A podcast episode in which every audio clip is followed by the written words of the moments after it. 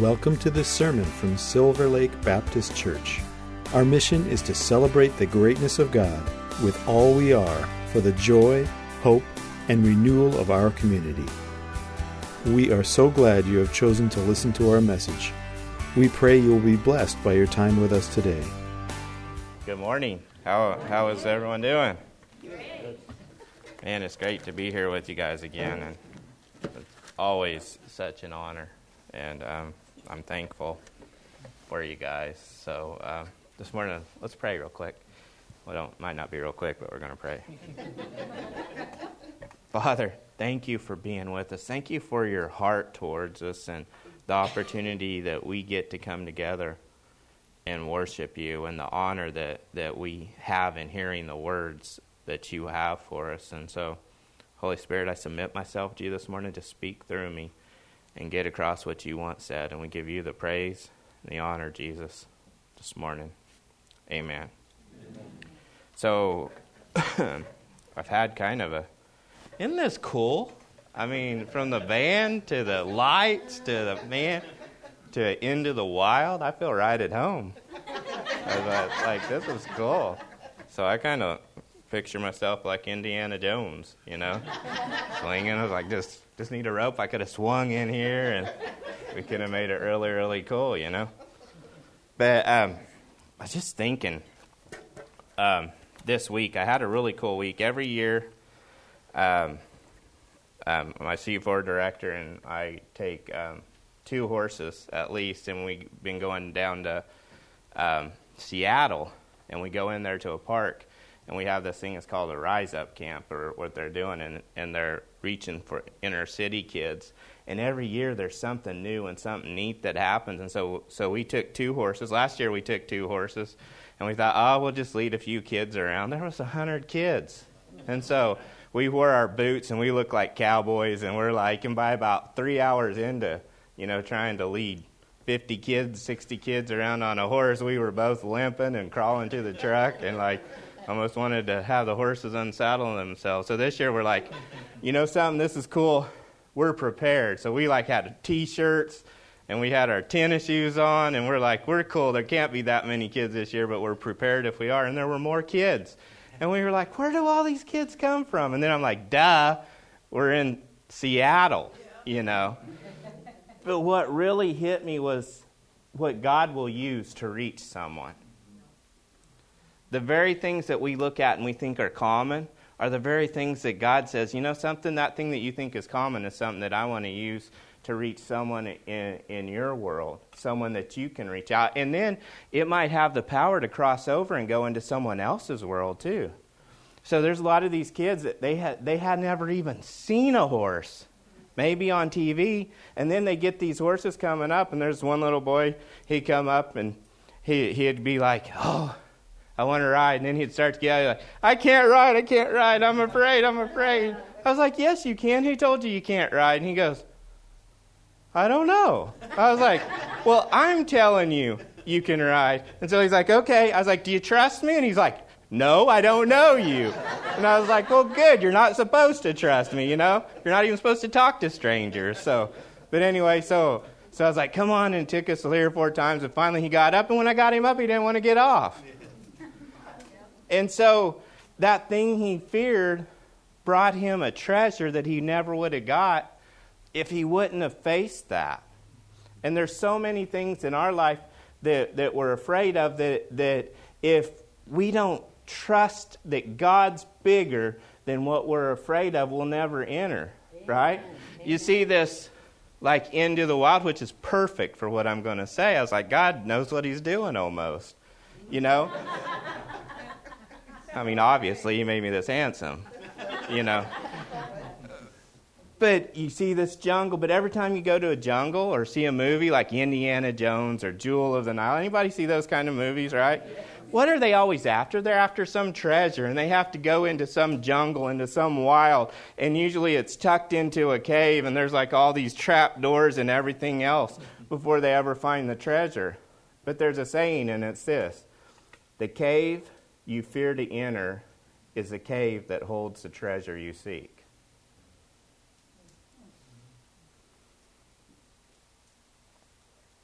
Now listen to that one more time, because it's a quote that saved.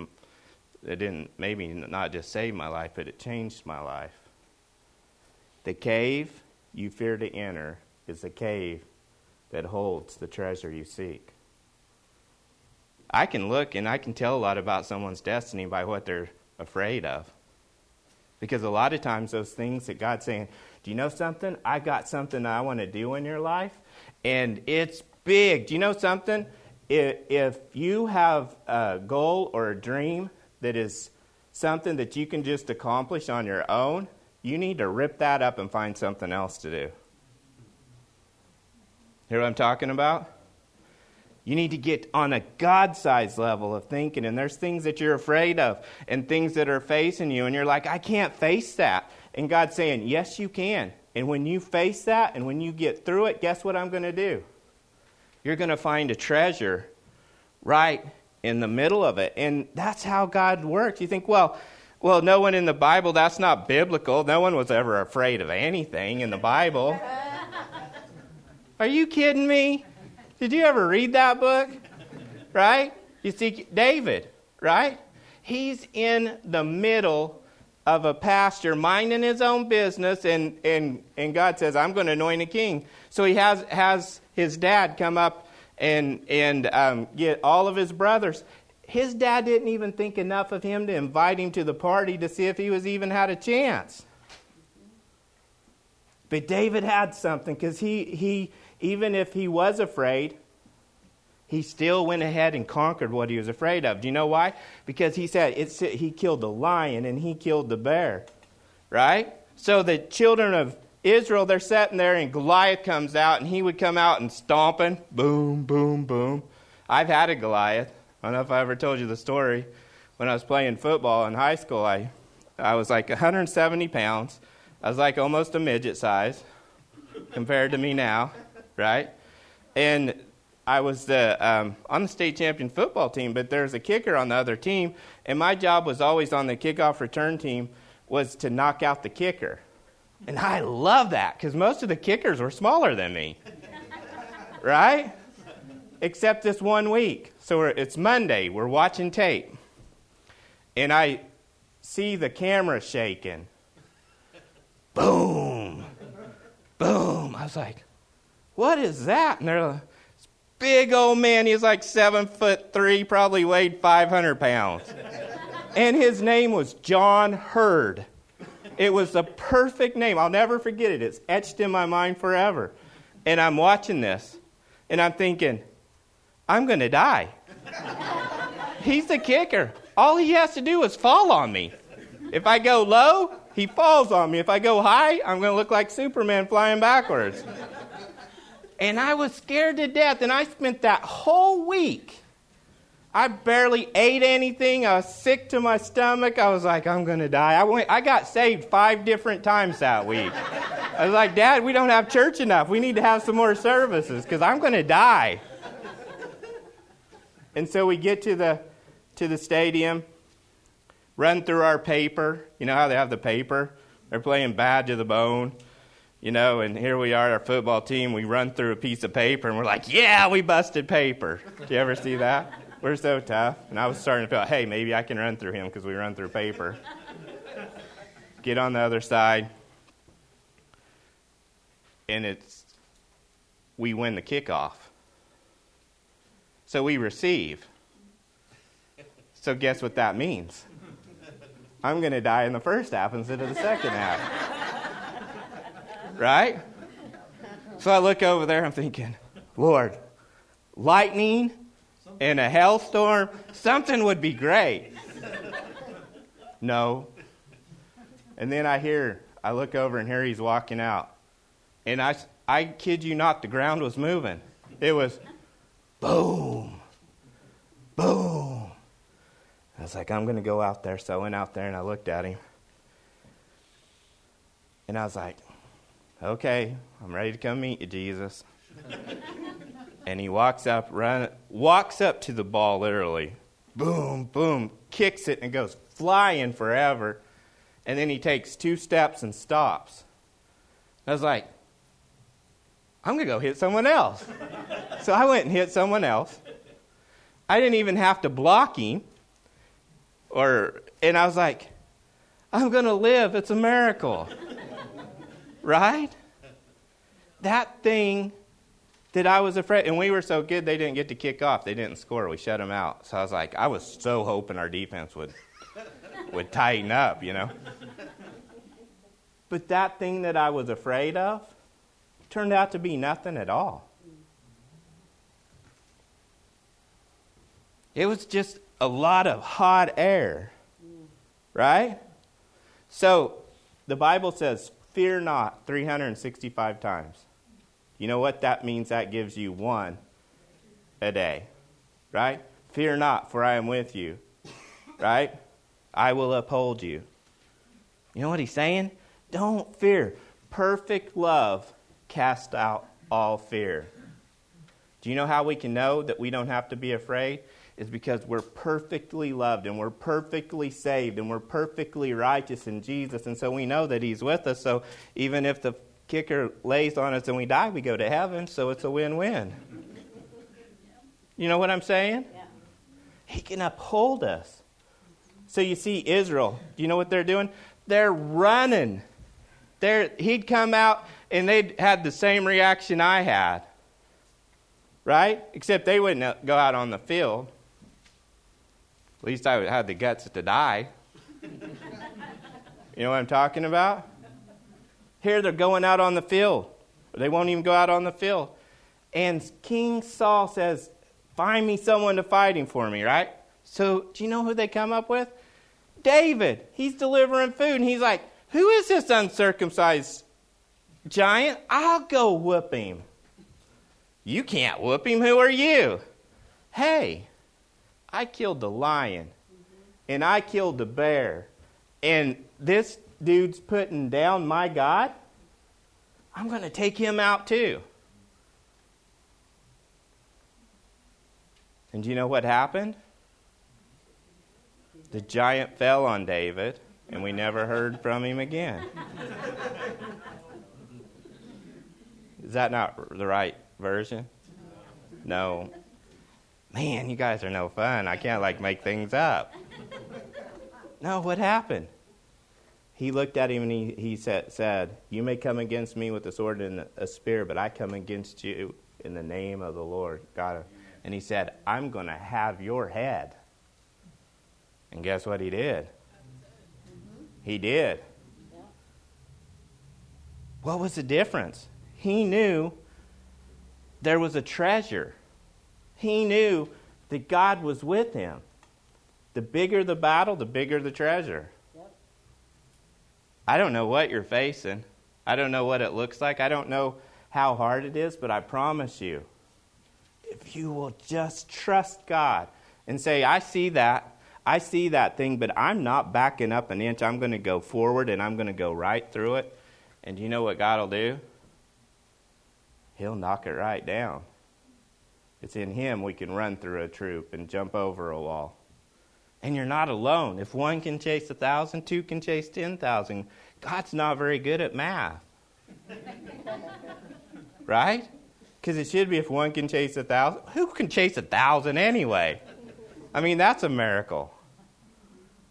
Right? How many can 20 or 30 when people get in unity? Because you're not alone either. That's another reason that we don't have to fear is because we have we're surrounded by people and surrounded by everyone one around us. And, and there's things that we're afraid of that we face every day. And we're like, you know, I don't know if this is going to work out. And we worry, right? Matthew 6. I love this.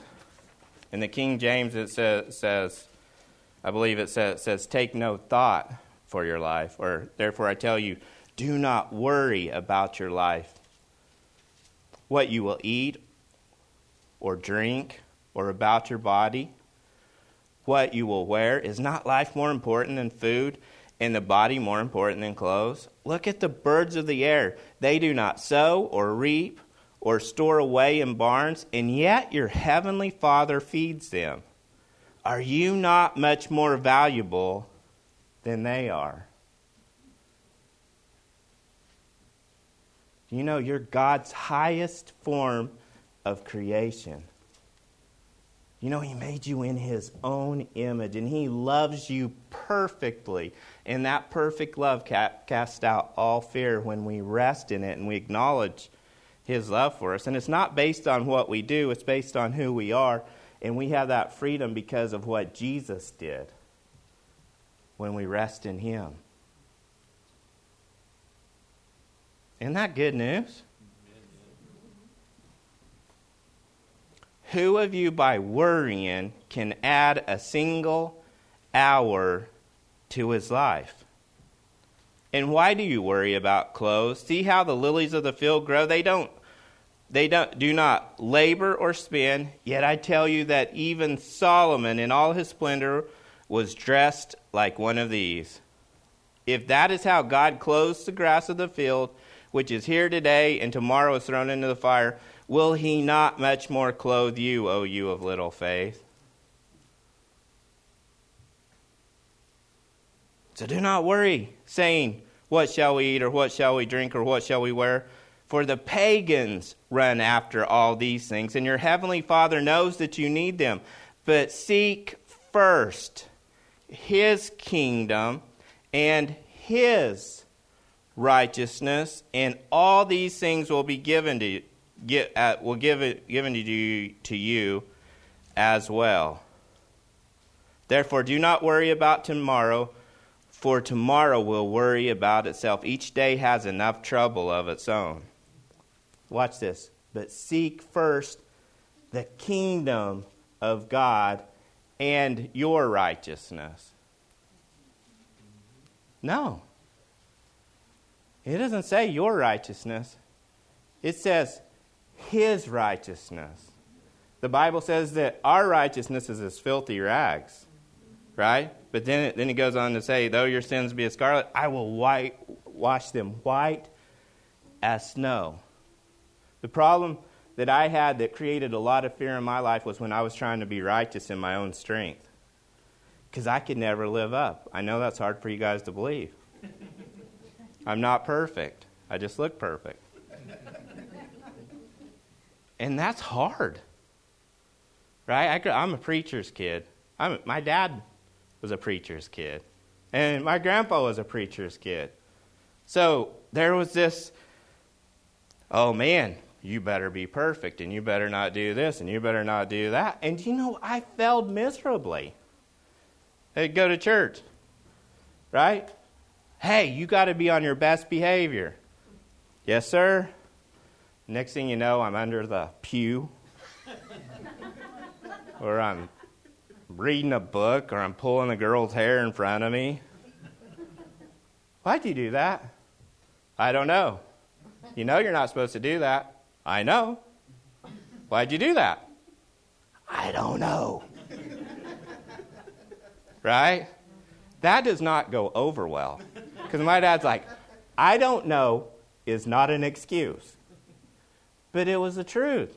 Because what they were expecting to me to do on the outside wasn't on the inside of me.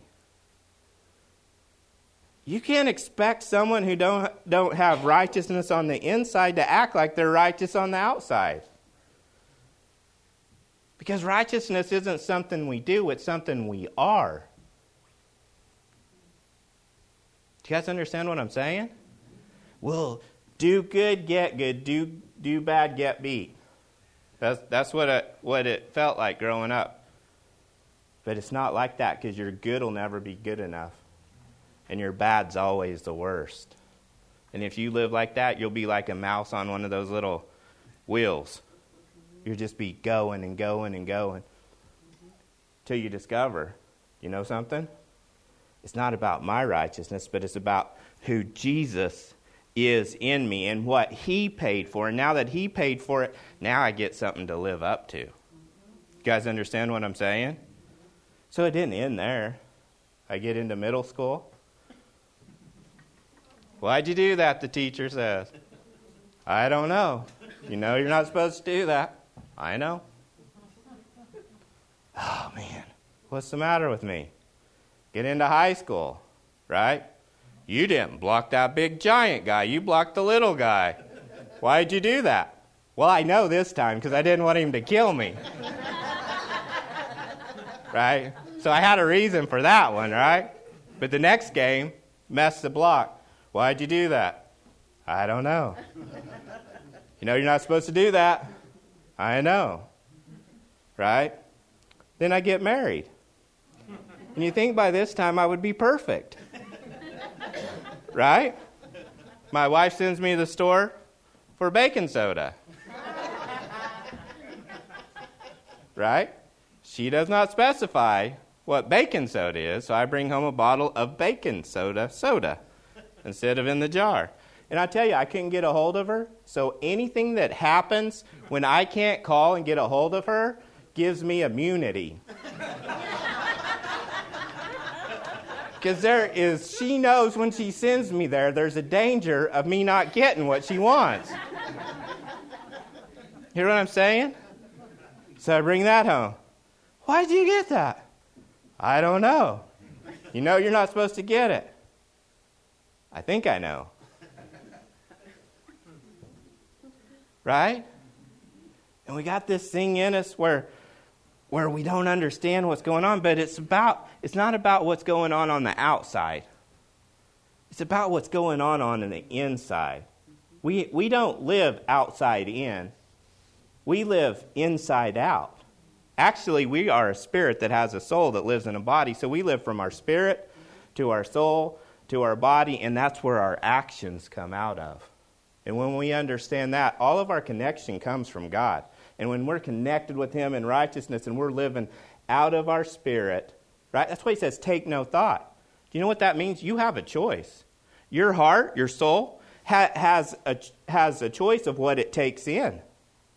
So you can't keep the birds from flying over your head, but you can stop them from building a nest. Do you hear what I'm saying? So you get this bad thought, and you're like, you just keep on flying. Right? And so what do we do? We've had all these, it's called like paradigms, and all it is is it's a culture of habits and thoughts that we've got over our life and brought them down into our life, and, and it affects the way we think and the way, way we act. Right? So thinking is so important, right? Living out of our spirit, right? God, God speaks to us in our spirit, right? And we can take it. He, he, he says, Hey, you great and mighty warrior, right? Guess what? He's right. What is God saying about you rather than what someone in your past said about you? Maybe what you heard growing up, maybe what you're feeling now. That's what matters. But what have you believed? Which report have you believed?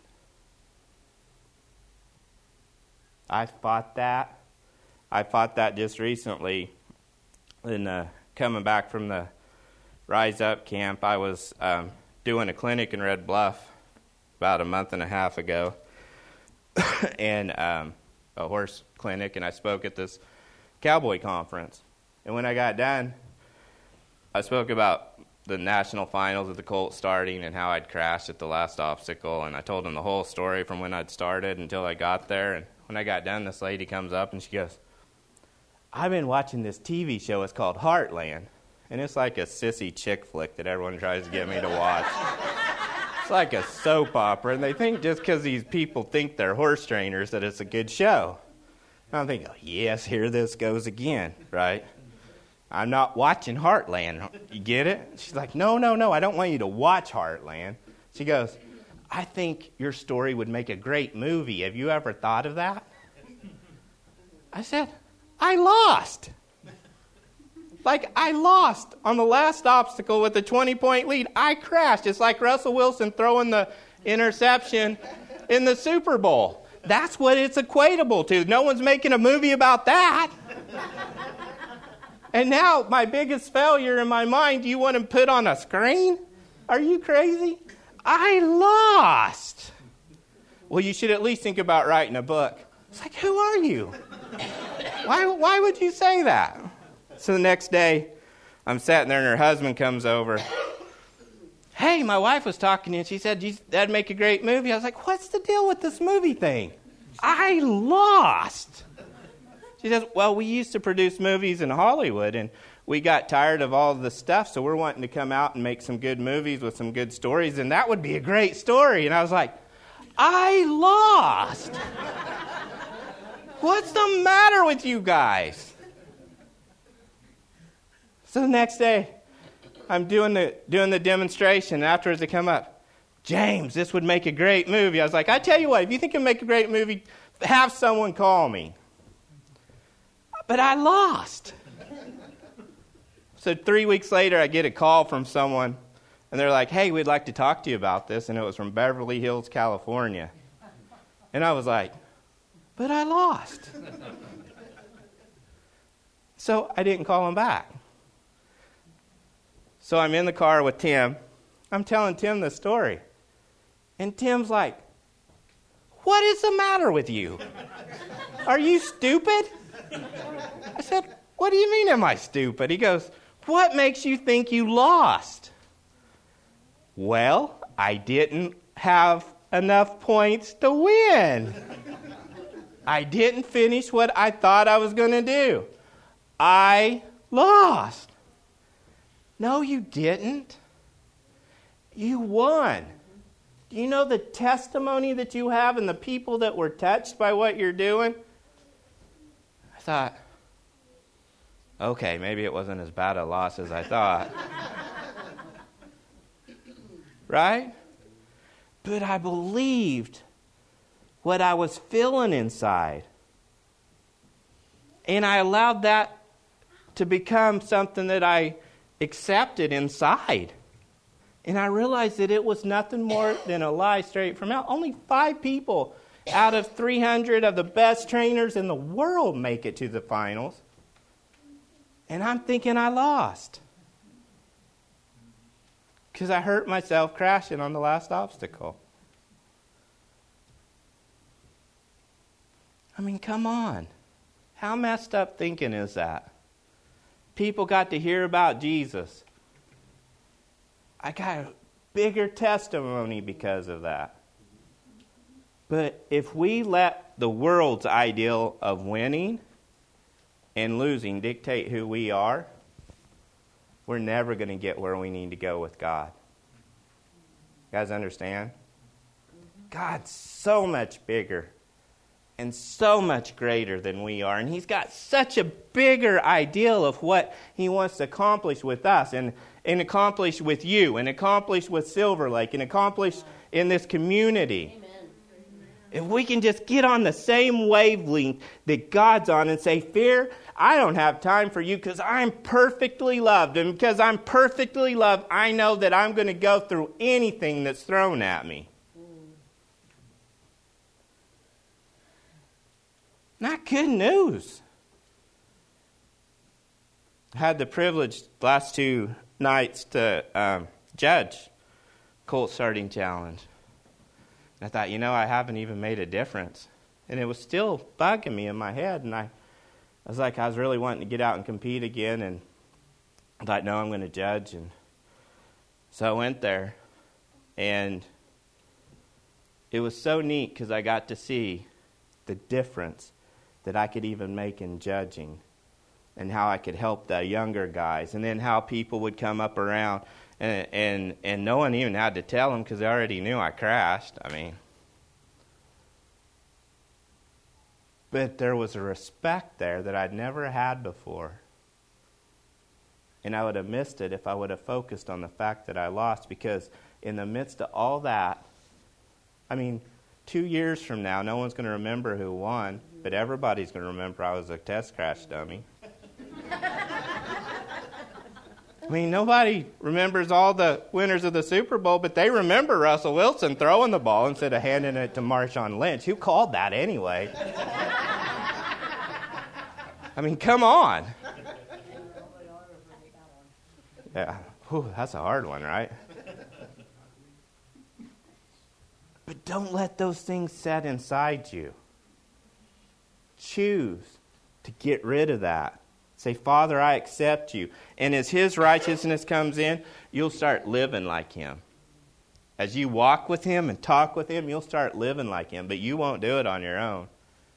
You might, you might be able to do a little bit of it, but you'll find true freedom when you say, you know something, it's not about me, but it's about you.